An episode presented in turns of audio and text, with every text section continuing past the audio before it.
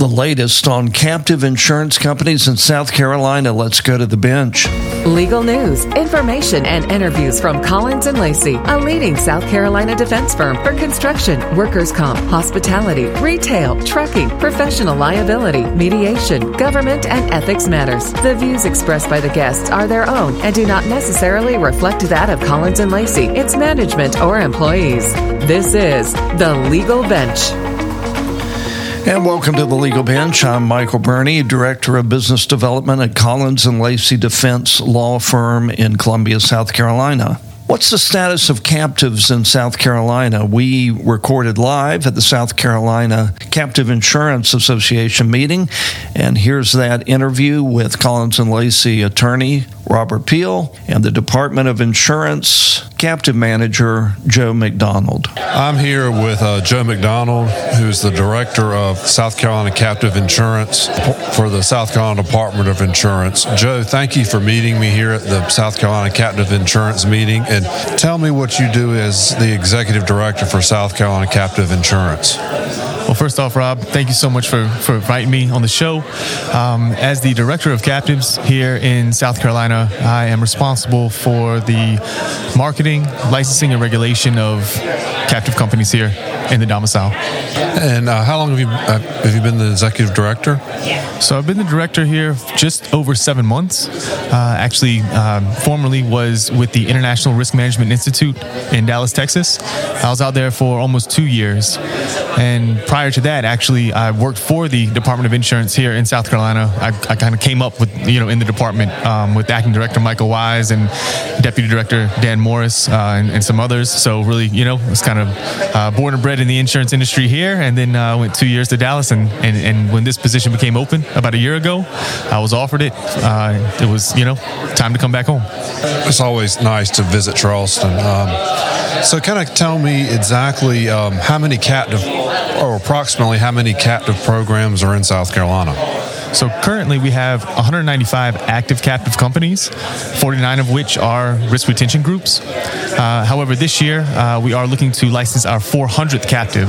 So since the uh, statute um, came into effect in June of 2000, uh, that will be again our 400th captive this year. So 22 years, 400 companies we've licensed.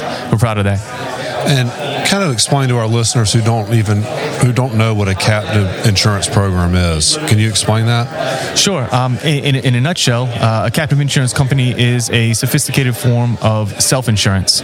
So you have a company, a group of companies uh, that want to retain, finance, manage, uh, control their risk better uh, without having to cede all that risk or give all that risk uh, to the commercial market via a traditional insurance policy.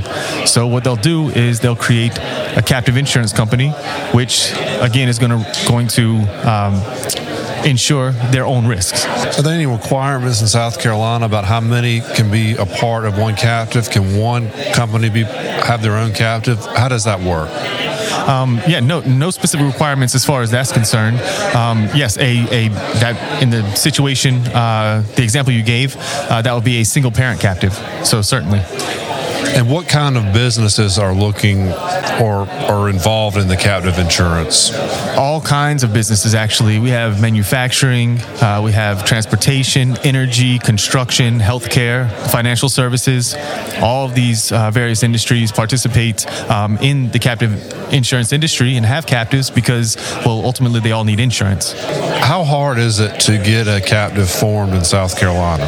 It's not difficult at all, actually. Um, although we do have uh, our financial requirements as well as uh, you know it take it does take you know my team some time to uh, review an application but with the full application in our hands we usually say it takes about 30 days uh, to to get a license or at least a conditional licensing letter and a certificate of authority which then will allow you to go out and, and meet those conditions. A lot of times of which just uh, are, are, simply executing corporate documents obtaining uh, you know policies executed policies things like this getting it back to us for our files and then as soon as we have all of that, we issue a letter to commence, and you're off to the races.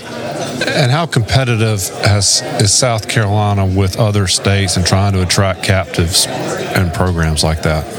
So, of course, we are very competitive. We are trying to attract, uh, you know, a lot of a lot of captive programs here. However, again, we're not all about the numbers. We want quality captive programs here. I believe we have that already. We want to continue that. Um, the captive landscape has, has really changed over the past decade with a number of new onshore captive dom- domiciles uh, coming online and trying to attract companies. Um, however, thankfully, uh, the foresight of legislators and, and, and folks of the department uh, years back, we started our captive insurance program back in 2000. So we have 22 years of experience here. So South Carolina is a, a very mature onshore captive domicile and uh, really one of the, the, the premier onshore domiciles. How is big insurance reacting to the captive uh, idea and programs? Yes. Well, usually one of two ways. Um, on, on, the one hand, uh, captive insurance is, is not seen or meant to compete uh, with you know with, with, with, large markets in, in, in, in that sense. Um, however, on another on, on, the other side, in a way, it is. Um, the, what I mean by that is uh, ultimately many of the large insurance companies themselves uh, will either have uh, captives themselves or will uh, you know if, if, if there's business they don't want, then of course companies uh, have the ability to start their own insurance company, and again that, that's where there's no real competition, and ultimately commercial insurance companies like companies that have captives because when they do, what, what they can do uh, is then begin to um, parse and slice that risk in different ways where the commercial companies can take different parts of it, where again, the company with the captive allows the company to have skin in the game. And that always makes it a more attractive risk for commercial companies. Well, Joe, thank you for meeting with us today. Uh, I think we've learned a lot, and um, and congratulations uh, on your uh, appointment as director of captives. Rob, thank you so much. It's been a pleasure to speak with you, and thank you for your time.